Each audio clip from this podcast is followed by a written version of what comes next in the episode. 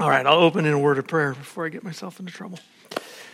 Might be too late. Lord, I thank you so much for your word and just the way that uh, it is given to us to just in passing, we can be encouraged by it, Lord, but when we really delve deep into your word, Lord, we are fed and our souls are satisfied. Everything from an intellectual level to uh, emotional to spiritual, Lord, it is no wonder you have called it. Uh, food, and it's no longer we should, or, or no wonder why we should not uh, look at it and strive for it and desire it and and be sustained by it, Lord. And we just thank you for that, much in the way you have blessed us now with some rain that was so sorely needed, Lord. We we look to your word to also revive our souls. It's in your Son's name we pray these things. Amen. Uh, Genesis 42 is where we're at and Genesis 42, and we'll see how far we get. But we are in the process now of God bringing the people of Israel into Egypt. Through his providential hand, Joseph has been, uh, has been sold into slavery by his brothers after the plot to kill him, in their minds, didn't produce a profit uh, that they could get from selling him on. But the expectation is that at this point in time, Joseph is dead. His brothers, in their hearts, understood that, that selling him on to slavery not only removed him, gave him profit, but also the expectation would be that he wouldn't live long and he would surely be dead by now. God uses that to take Joseph into a situation where Joseph is a slave and then a prisoner and then last week, he is made the ruler of all Egypt. God has lifted him up, and this has happened through uh, three sets of dreams, the, the latest one by Pharaoh himself.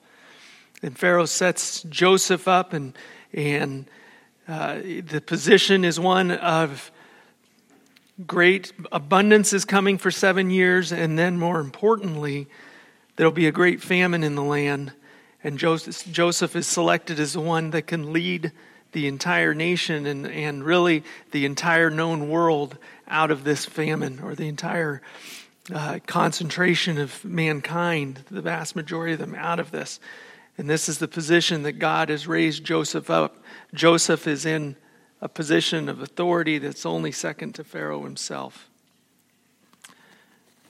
With that, now we, we turn and, and back to his brothers because you have to remember this isn't a story about Joseph as much as it's a story about God bringing about the seed that is promised in Genesis 3, that God is working on bringing about Christ to the people to save them from their sins, going all the way back to Genesis 3. And, and you can't forget that that's the timeline we're on.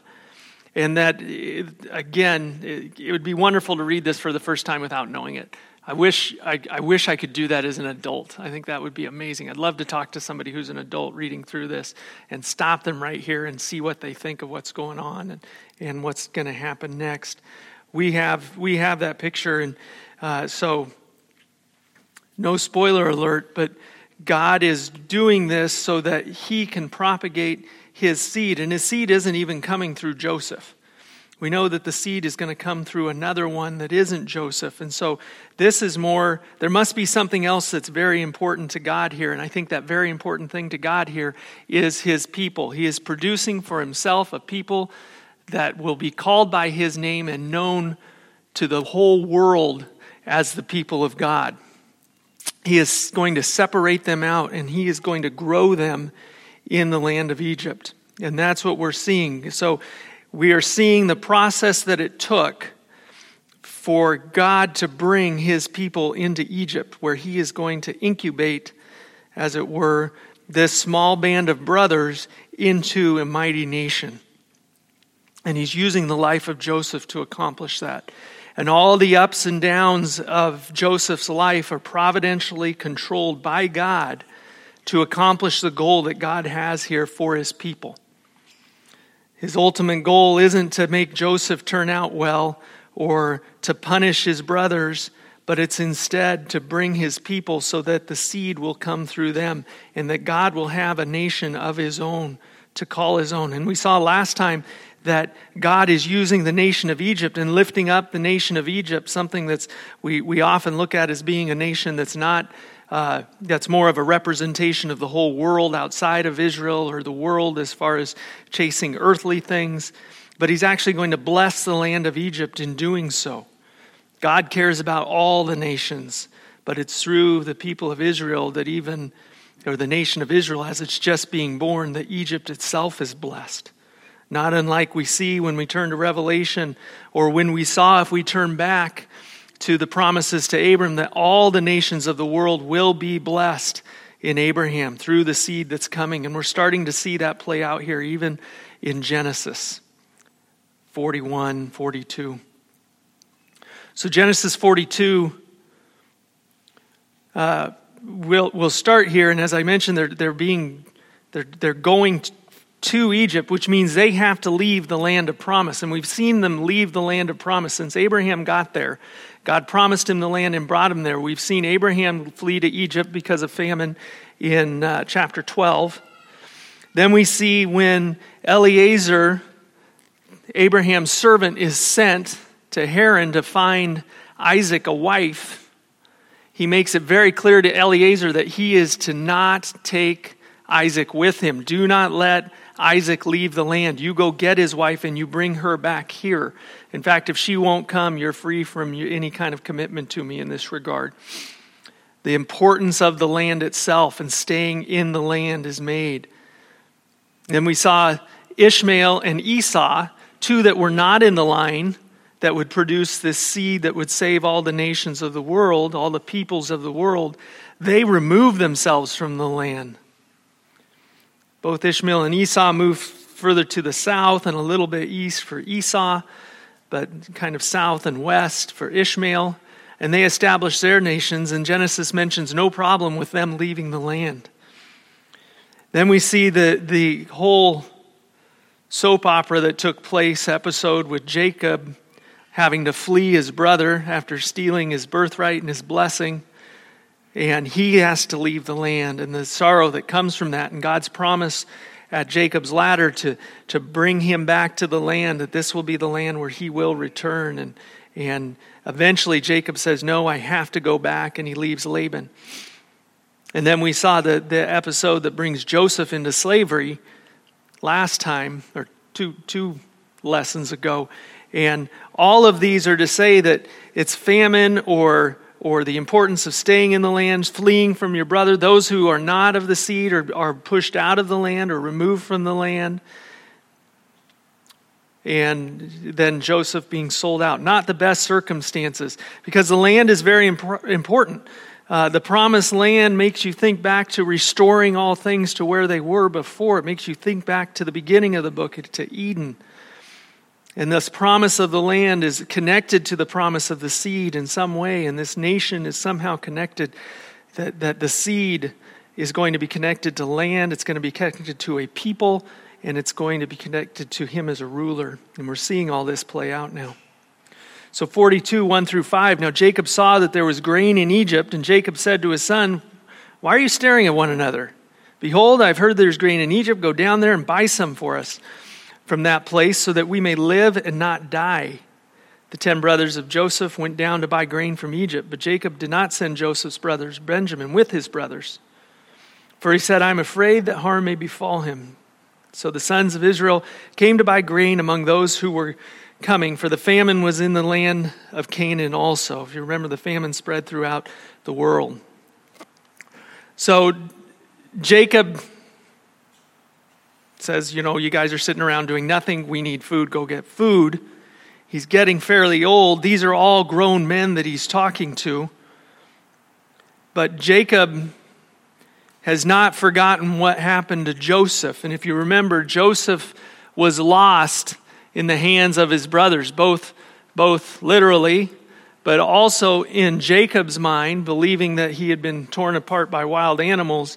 It was on his way to see his brothers or in his brother's care that this happened, and he does not trust his 10 oldest children to take care of their, their youngest brother, and he cannot afford to lose it. And it mentions that there are 10 brothers of Joseph, but specifically that Joseph had a brother Benjamin. And, and just to remind you that Joseph and Benjamin shared the same mother, the love of Jacob's life, Rachel, and therefore were even closer to their father. And their father had them when he was advanced in years, and that, that made them all the more special to him, these two sons and he is not willing to lose it. And you can imagine that having lost Joseph, how much more precious to him Benjamin became to him. The importance of Benjamin to him in his heart. He just cannot. It would break his heart. He would be done. One of the worst things to ever witness is a parent losing a child, even when that child is, is older. And it just would be too much for him to lose both of them. Enough that everyone sees it and knows it. So Jacob keeps Benjamin behind. And then, verse 6 Joseph was a ruler over the land. He was the one who sold to all the people of the land, and Joseph's brothers came and bowed down to him with their faces to the ground. When Joseph saw his brothers, he recognized them, but he disguised himself to them and spoke to them harshly. And he said to them, Where have you come from? And they said, From the land of Canaan to buy food. So, the amazing thing here to me is, and I've always kind of wondered about this, is the fact that Joseph comes to the land, or I'm sorry, his brothers come to the land to buy food, and Joseph is there. What is Joseph doing there? What's Joseph's position? Where is he? Why is he there when people are buying the food that he's put in? There's got to be multiple storehouses and everything, right? He can't be there all the time. So, certainly, God's providence puts Joseph in a position when they arrive there that Joseph is there, but also it again speaks to Joseph. For those of you who want to find somebody, you're like, you know, I want to be a leader in church, or I want to be a leader in my work, I want to be a leader in whatever activity or hobby or whatever you do. Take a look at the life of Joseph. Joseph continually raises himself to the top. And it isn't just simply God saying, Well, I'm going to put you in that position. There are means that God uses to move people. Joseph has displayed some pretty amazing qualities. We saw when faced with Pharaoh, he, he explained to Pharaoh not only what the problem is, but here's your solution. And Pharaoh said, That sounds like you're really wise. How about you run it? Now we're seeing that Joseph was hands on in carrying out the plan. Joseph was actually attending to the distribution of food and how it was going about and monitoring it, and even was there when he saw his brothers. When he somehow disguises himself so they don't recognize him. But Joseph is involved into the day to day activities of carrying out the plan that he has put in. He doesn't just set it in place and walk away and hope things turn out right. Those of you who are involved at the upper elevations of business know that those who are truly successful work hard and long hours and take on great amount of stress and and here we see Joseph involved in what he is doing as well. So Joseph then in verse 8 recognizes his brothers although they did not recognize him and he remembers the dreams which he had about them and said to them, You are spies. You have come to look at the undefended parts of our land. And something must have clicked in Joseph when, back in verse 6, his brothers come and bow down to them with their faces on the ground. It's like, aha, there it is. And we, we stated that he must have believed in dreams because certainly when the baker and the cupbearer and Pharaoh himself had dreams, he told them God is the one who can interpret dreams and holds these things, and they will come to pass. This is going to happen. So he himself believed in his own dreams and had faith that God would, would do those as well, or he wouldn't have been confident in those, those other people's dreams. And here he sees it actually come to pass. His brothers are bowing down before him. His brothers do not recognize him. And Joseph accuses them of being spies. Now, not a big stretch here. So, Joseph, this, this group is a group of 10 men, all of varying ages, but 10 grown men. And they, you have to remember, this is a motley crew of adulterers, murderers, and kidnappers. These are not nice people. And they've just come from a land of famine, and though they had wealth through their father Jacob's success, they still would have, it wouldn't be completely out of the ordinary for them to be assumed to be possibly spies from another nation. Ten men from another nation who have come down together and look to be up to no good. Why are 10 of you here? What are, who are you from? What nation are you from? Well, we're not from a nation. Yeah, whatever. And, and, you know, you don't look like the cleanest cut group of guys, and I'm a little worried that you, you might be spies. Now, Joseph obviously knows who they are, and he's pushing them. And they say to him, verse 10, No, my Lord, but your servants have come to buy food. We are all sons of one man. We are honest men, your servants, not spies. And I think Joseph knew what he was doing and saying that and trying to get them to admit they're all related. Because you know what? We're not 10 men from a country that's here to spy out the land. We're actually 10 brothers. So that's why there's 10 of us. We're all here. We're your servants. No, no harm. No, they understand the position that Joseph himself has. That would have been clear to them. Joseph says, No, but you have come to look at the undefended parts of our land. And they said, Your servants are 12 brothers in all the sons of one man in the land of Canaan, and behold, the youngest is with our father today and is no longer alive. Joseph said to them, It is as I said to you, you are spies. By this you will be tested. By the life of Pharaoh, you shall not go from this place unless your youngest brother comes here.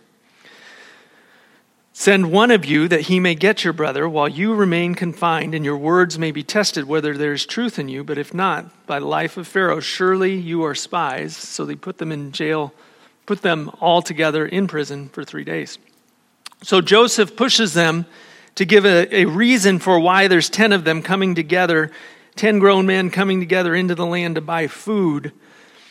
And their explanation is, you know, the reason there's 10 of us is, well, there's actually 12. Uh, one's no longer alive, and one's back with dad, and we're brothers, and we're just here to buy food. Just sell us food. That's all, that's all we've come here for.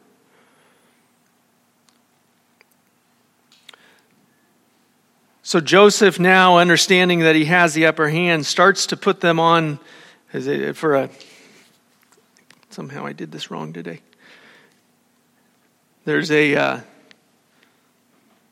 soccer term. He's put them on the back foot. They are, they are now not thinking clearly. They are now fearing for what may happen next. And we see Joseph keeping them off balance for the duration of these three chapters. But he's doing this, and the reason it works so well is because he's dealing with men who have great amount of guilt. And in a way, Joseph is testing them to see if there is guilt there. You have to remember one of the other things about Joseph is he understands and, and can read people well. We saw that with his concern even for the, the jailed cupbearer and the jailed baker. And he's utilizing those skills now to sift his, other, his own brothers and to find out what they are really like, what happens when we push them, and as well as to find out if his father and his younger brother are still alive. His younger brother, who is not involved with selling him off to Egypt, his father, who he this whole time doesn't even know if he is still around. It's not clear here if Jacob or if uh, Joseph inquires about Benjamin and Jacob, but over in chapter 43 in verse 70, the brothers tell, I'm sorry, not 43, 70. In chapter 43, the, the brothers say, Yeah, he asked specifically about whether you were alive and whether Benjamin was okay. So he steers the conversation to the family to find out about them. He knows their pressure point and he uses it, utilizing their guilt and it also gives them an idea of whether or not he truly loves his, their brother and their father still. So, verse 18, he's got him in prison for three days. Certainly, there would have been some, you know how long I was in prison? How about you guys go spend some time there? See what that's like. May have even been the same prison that Joseph had spent time in. Joseph said to them on the third day, Do this and live, for I fear God. Now we're going to see him mention God with a capital G, the God, the God of the Hebrews, over and over again before his brothers realize who they are. And that's why I say his brothers here, I think, are, are a little bit confused and they aren't, they are so overwhelmed by the situation as well as the guilt that they have. We're going to find that's playing a part in this, that they don't recognize who's standing before them, even with the language that, that he uses. So he says, Do this and live, for I fear God. If you are honest men, let one of your brothers be confined in your prison, but as for the rest of you, go carry grain for the famine of, the, of your households and bring your youngest brother to me so your words may be verified, and you will not die. And they did so, and they said to one another, Truly we are guilty concerning our brother. Now understand, they, they Joseph to this point, we find out later, is speaking through an interpreter. He's not using their language.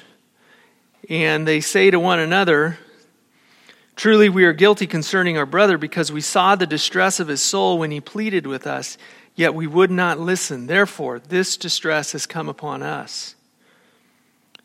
Reuben answered them, saying, and if you remember, Reuben's going to explain here, but Reuben didn't want to have happen what happened.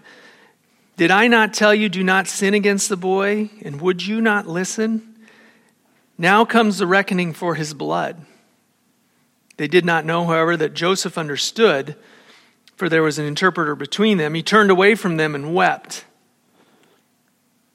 It must have been just two things that he's that he's realized here that, that I that bring emotions out in, in my heart. One is hearing what his brothers did and hearing that they acknowledged their sin.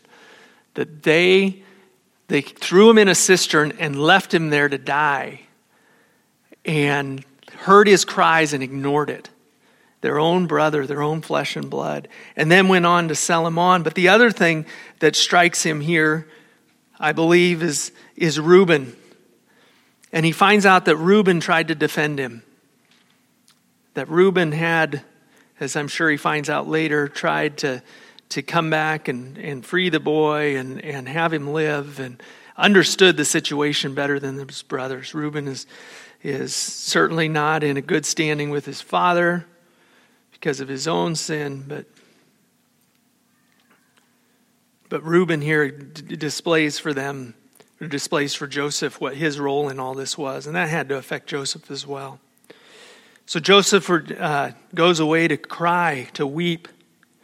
But when he returns to them and spoke to them, he took Simeon from them and bound him before their eyes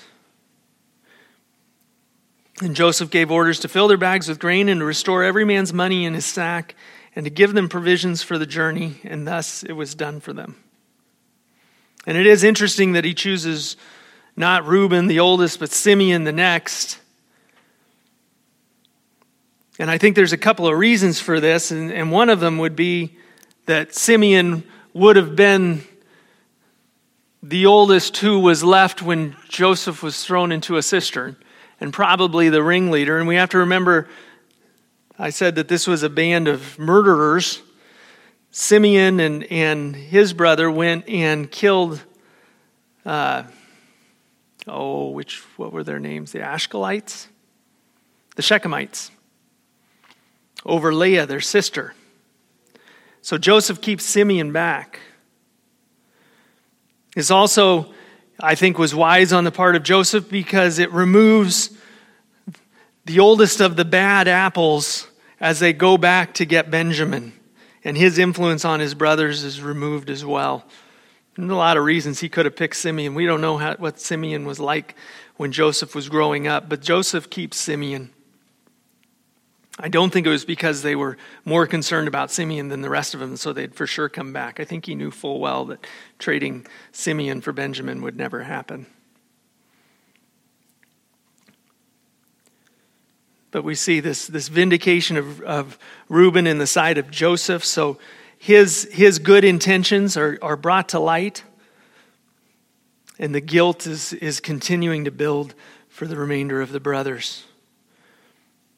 And we see that Joseph takes advantage of this and heaps even more guilt on their heads. Joseph gives orders to put their bags filled with the grain that they came to buy, and then also all the money that they brought to buy the grain.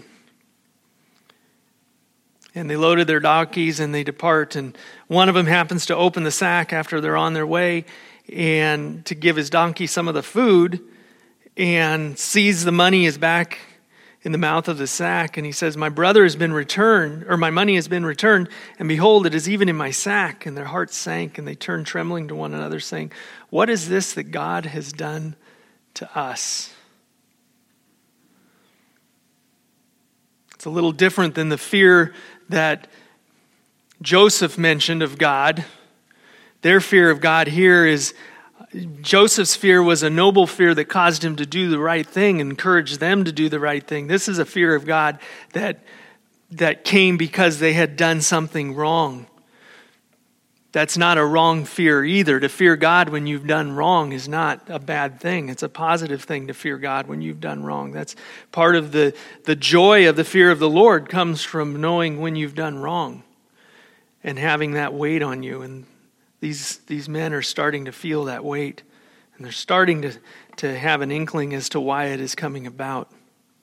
In verse 29, when they came to their father Jacob in the land of Canaan, they told him all that had happened to them saying, The man, the man, the Lord of the land, spoke harshly with us and took us for spies in the country. But we said to him, We are honest men, we are not spies. Now, that's not true. Um, the spies part isn't, but honest men. Certainly, they were honest in their current dealings, but not, again, these are not great, honest, righteous men that we're dealing with. We told him, We are 12 brothers, sons of our father. One is no longer alive and the youngest is with our father today in the land of Canaan. The man, the Lord of the land, said to us, By this I will know that you are honest men. Leave one of your brothers with me and take grain for the famine of your households and go. But bring your youngest brother to me, and I that I may know that you are not spies, but honest men. I will give your brother to you, and you may trade in the land. So they, they get a, a, a re fresh of the story to their father, let him know what's going on. And then they're like, well, wait a second, Dad, there's one other thing. Um, it came about as we were emptying their sack, as they were emptying their sacks, and behold, every man's bundle of money was in his sack. And when they and their father saw the bundles of money, they were dismayed. Their father Jacob said to them, You have bereaved me of my children. Joseph is no more, and Simeon is no more. And now you would want to take Benjamin.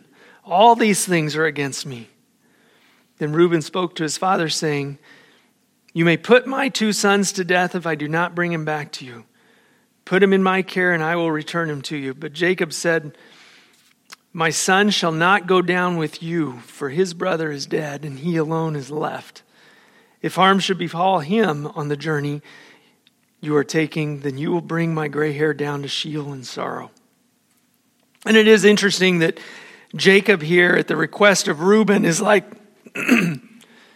so what you're saying, Reuben, is that if I lose Benjamin, I can kill you. No, no, no trade here. You trading you for the life of Benjamin? No, not going to do it. It's not worth it. His relationship with Reuben is not one that's clearly very good. And he isn't going to listen to, the, to Reuben. Reuben's right. This is what needs to have to happen. And Reuben is trying to convince him the only way he knows how by offering himself up. But Jacob will have none of it. Jacob doesn't believe that that's what's going to happen. And now they're stuck with all this money in the sacks that they brought down, and now it's been returned to them. So it looks like they've stolen Jacob has got to be terribly confused here. I don't fault Jacob at all for not wanting to send his son. It's not, I wouldn't say, well, Jacob is playing favorites with Benjamin. I think he has good cause not to trust these 10 boys. He had to know the character of his own children and what they, the sorrow they had brought them.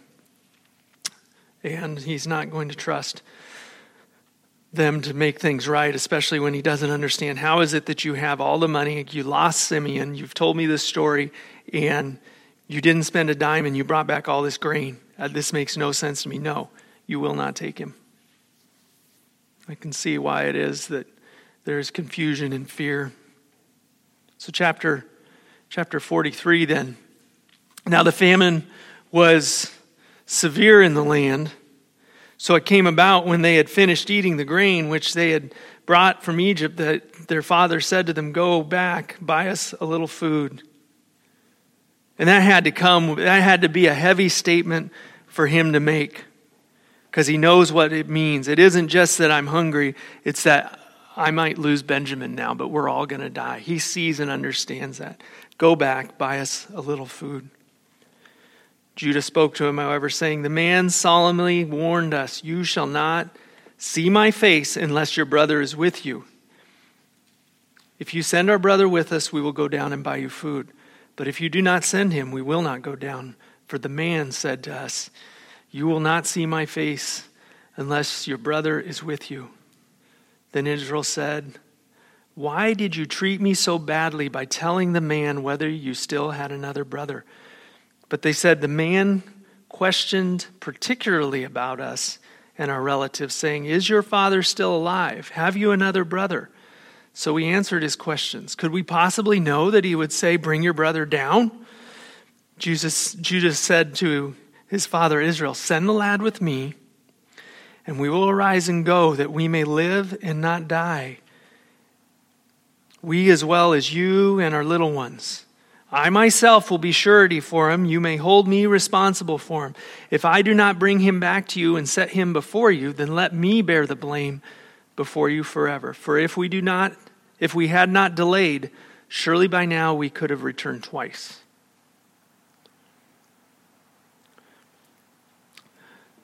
So they need the food. And this time Judah steps forward and says, I will be the one responsible for my brother's life. Interesting because they did not retake, take responsibility for Joseph, but here Judah, even as Reuben had done, but Judah himself now has shown that he too understands that he is his brother's keeper. He is the one who is responsible for Benjamin. He is the one who is responsible even for the smallest of his brothers. He is the one who must care for him and take care of him. And then he ends it with kind of a dig at, at Jacob. You know, if you had let us go, we'd be back twice by now. We need the food. You're not thinking clearly, Dad. This needs to take place. We need to do this. Now, I'd also say that there's a connection here that starts between big brother and little brother that is continued into the nation of Israel. Who are the two tribes? Tribe of Judah and tribe of Benjamin. How are they connected? Who's in the southern kingdom? The two kingdoms, the two kingdoms. You have the northern kingdom, the ten tribes, and the southern kingdom, which is Judah and the tribe of Benjamin. Where do the kings of Israel come from? Not the tribes of Joseph, his two sons that each become a half tribe, but from Benjamin and from Judah. Who's the least of the tribes? Is it Benjamin. So we start to see some of that come into play here, and I think there's a reason for that. And I think we start to see the connection between Benjamin and Judah somewhat. But just, just kind of a curious thing here that those two tribes are going to be interconnected from here on out. Makes you wonder if their families weren't more connected as well. So, verse 11 then. Oh, and I should, I should mention how is, how has Joseph been referred to from about 29 in chapter 42 until verse 10 and 43? What do they keep calling him? They refer to him generically in verse 7, but they said, The man questioned us. He keeps on being called the man. The man, the Lord of the land said to us back in verse 33. Over and over again, he's referred to as the man. Who else is referred to as the man? Behold the man. What does Pilate call Jesus when he presents him to the people? Behold the man. He's just a man. But it was a statement that was even greater. I think it was made even by Pilate as a, as a form of, of, honor and, and yes, he's just a man, but this is no ordinary man.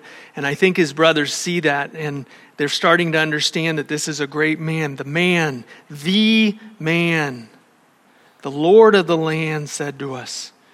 And in their minds, they've, they've built up this picture of this man that they don't even realize is their brother, the man Joseph. So then, verse 11, we see the humility of Jacob. Jacob is, is humbled here. He's stuck. There's nothing more he can do. So their father Israel, the other name for Jacob, said to them, It must be so, then do, if it must be so, then do this. Take some of the best products of the land in your bags, carry down to the man as a present a little balm, a little honey, aromatic gum, and myrrh, pistachio nuts, and almonds. Take double the money in your hand and take back in your hand the money that was returned in the mouth of your sacks. Perhaps it was a mistake. Take your brother also and arise and return to the man. And may God Almighty grant you compassion in the sight of the man, so that he will release to you your other brother and Benjamin. As for me, if I am bereaved of my children, I am bereaved. So the men took the, this present and they took double the money in their hand and Benjamin. And they arose and went down to Egypt and stood before Joseph. So, uh, everything that we have val- of value, except, by the way, you can't just live on a little bit of balm, honey, aromatic gum, myrrh, pistachio nuts, and almonds. It you need bread. You need some form of real sustenance. So, while they were in a famine, they still had some of these things. Take the money. None of this is worth anything. And, and Jacob realizes that look, I'm, I, either I lose Benjamin or I lose Benjamin, or I, and I'm going to lose everything, so I'm stuck. So Jacob is put to the point of humility, and I think that's important because God, remember, this is a story about moving the people of Israel to Egypt. And Jacob is one that I've left the land before. I'm not leaving it again. I know this is where I belong. And God is pushing and prodding and doing what it takes to get Jacob and all of his sons down into Egypt, that he might make a great nation of them. And this is the heartache and, and trial that they are put through to make that happen. For God's will to be carried out. The brothers are also humbled. Verse 16 When Joseph saw Benjamin with them, he said to his house steward, Bring the men into the house and slay an animal and make ready, for the men are to dine with me at noon. So the men did as Joseph said and brought the men to Joseph's house. Now the men were afraid because they were brought to Joseph's house, and they said, It is because of the money that was returned in our sacks the first time that we are being brought in, that he may seek occasion against us and fall upon us and take us for slaves with our donkeys. So they came near to Joseph's house steward and spoke to him at the entrance of the house. So the picture here is you know what he's doing? He's taking us off to this secret place where he can have at us. It's kind of like he's Lord of the entire land. I don't know why they think that that would be necessary. I'm pretty sure he could have had them killed right there and then there and just been done with it. But you see that their guilt is still weighing heavy on their hearts.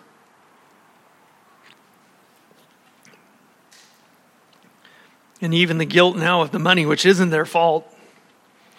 And so they pull aside one of the, the, the, house steward to speak to him. And he said, Oh, my Lord, we indeed came down the first time to buy food.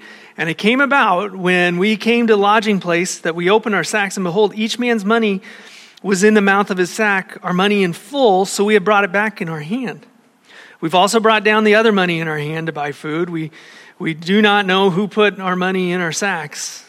So the house steward responds, be at ease, do not be afraid. Your God and the God of your father has given you treasure in your sacks. I had your money. Then he brought Simeon out to them.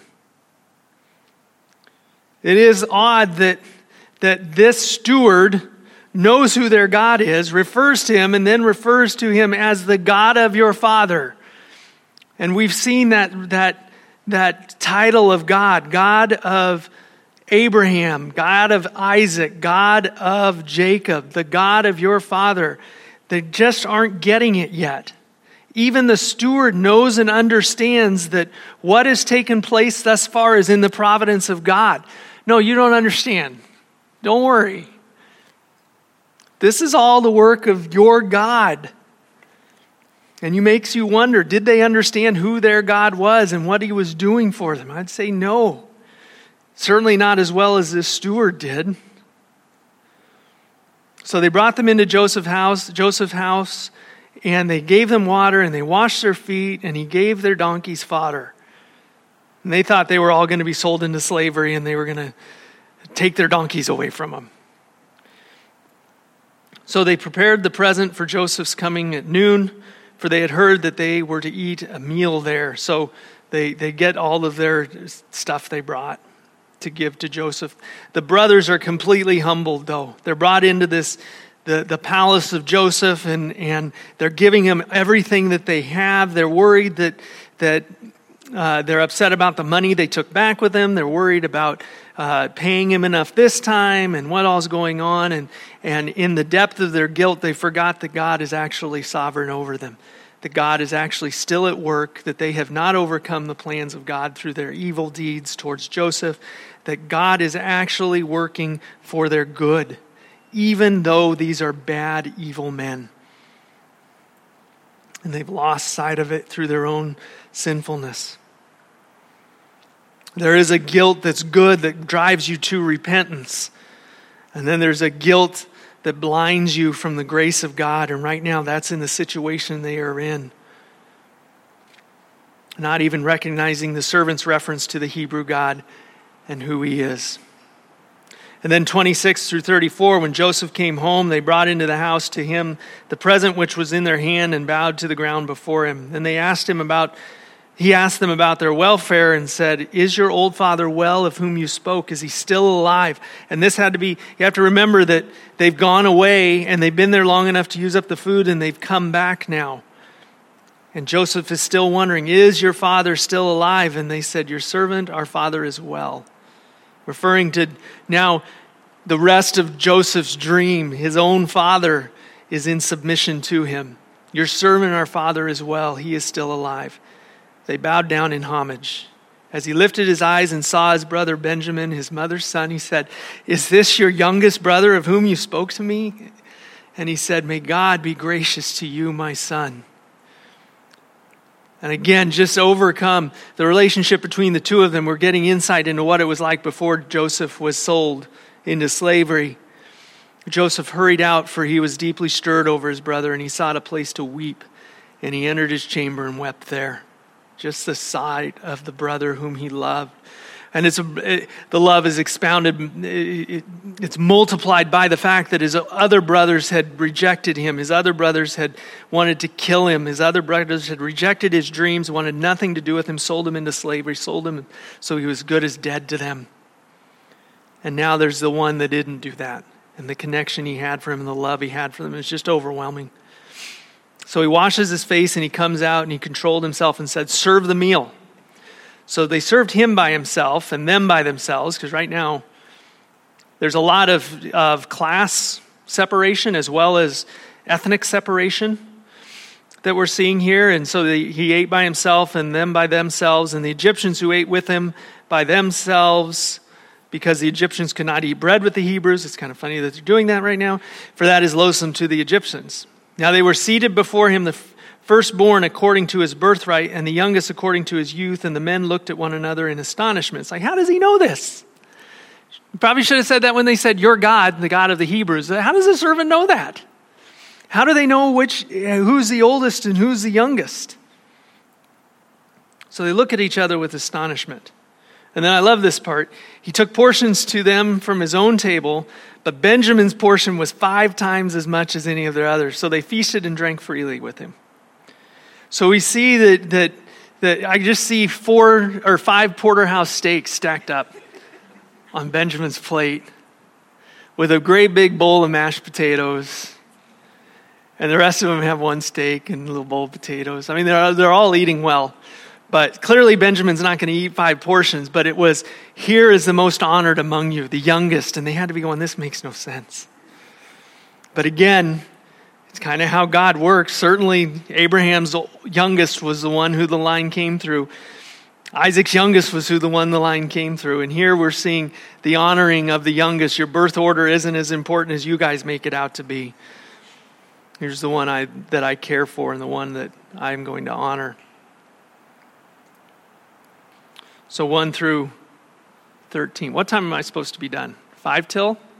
Or right on straight up?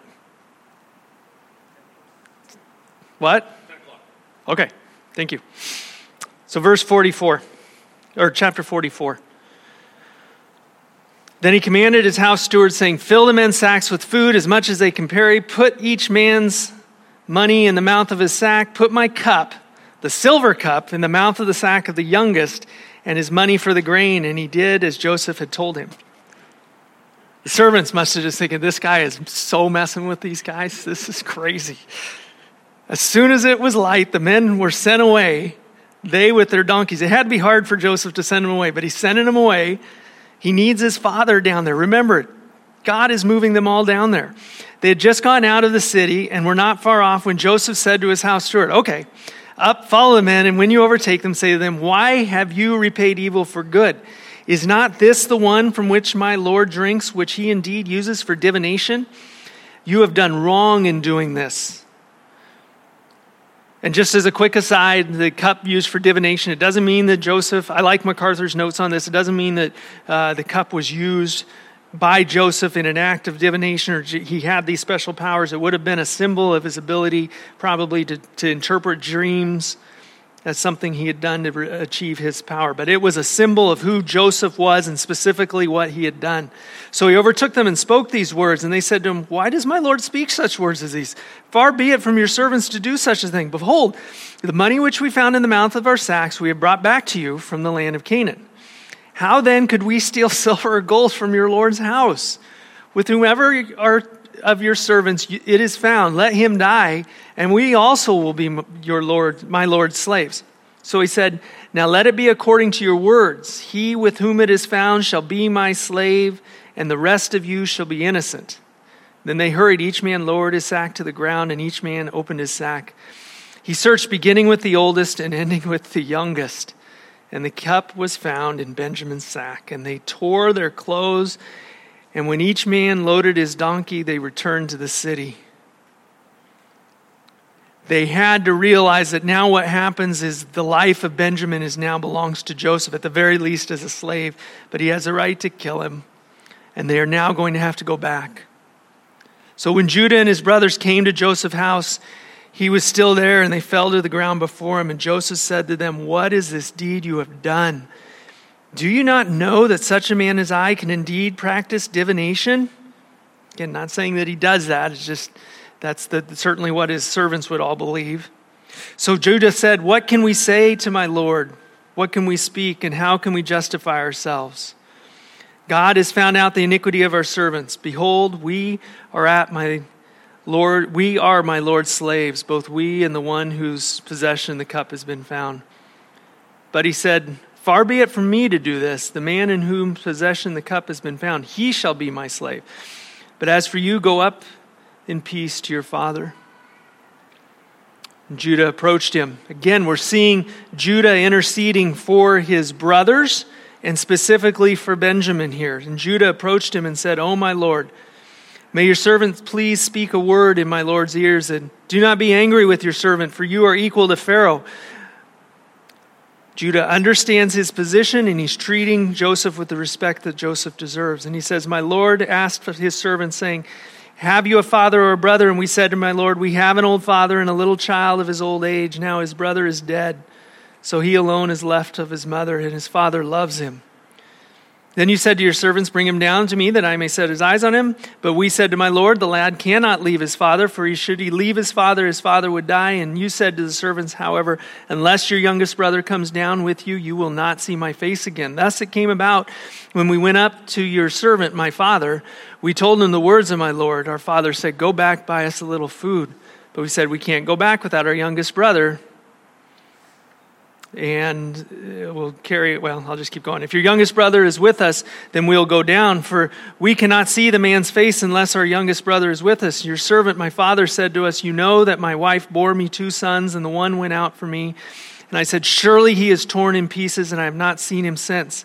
If you take this one also from me, and harm befalls him, you will bring my gray hair down to Sheol in sorrow. Now, therefore, when I come to your servant, my father, and the lad is not with us, since his life is bound up in the lad's life, when he sees that the lad is not with us, he will die. Thus your servants will bring the gray hair of your servant, our father, down to Sheol in sorrow. For your servant became surety for the lad to my father, saying, If I do not bring him back to you, then let me bear the blame before my father forever. Now, therefore, please let your servant remain instead of the lad, a slave to my Lord, and let the lad go up with his brothers. For how shall I go to my father?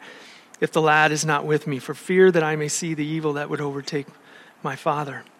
And just to say that this whole story gets repeated, and the re- reason it does is because now Joseph knows not only do they understand that what they did was wrong to Joseph, but they understand that what they did to their father in the way they told him of Joseph's death was wrong. They understand the guilt they have and, and the apology that can never be made, but that should be made to their own father about what has happened. And Joseph now is seeing the heart of his brothers changing, specifically the heart of Judah. And we're seeing that Judah himself is setting himself up as the leader of all the brothers, the one who is willing to step up and take care of them and take responsibility for all of them. He's the one who's now speaking for the family and speaking for his father. He's not pleading his own innocence and he's, he's understanding the importance of, of who Joseph is and who Pharaoh is. And when we went through the qualities of Pharaoh that made him a, a good leader, we're seeing these same qualities appear in the life of a man who once sold his brother into slavery, has seen what he's done, feels the guilt of it, and is showing change. How much more do we ourselves need to find ourselves in that position where we ourselves notice and realize our own guilt and realize the need for God to save us? That we ourselves need to repent, that we ourselves need to step up and act the part. We see Judah doing that here. And again, there's that bond between Judah and Benjamin that continues even 400 years later. Let's pray.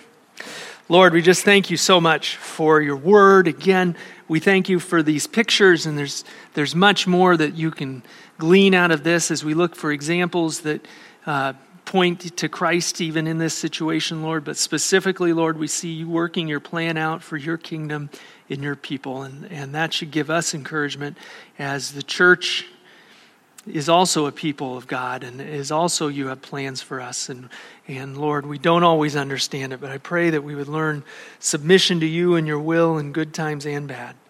That we'd recognize our own sin and guilt and, and repent, Lord, admit it, and bring them to you and honor you as the God that you are. Pray now that you'll be with us as we worship you in song and the preaching of your word and prayer. Amen.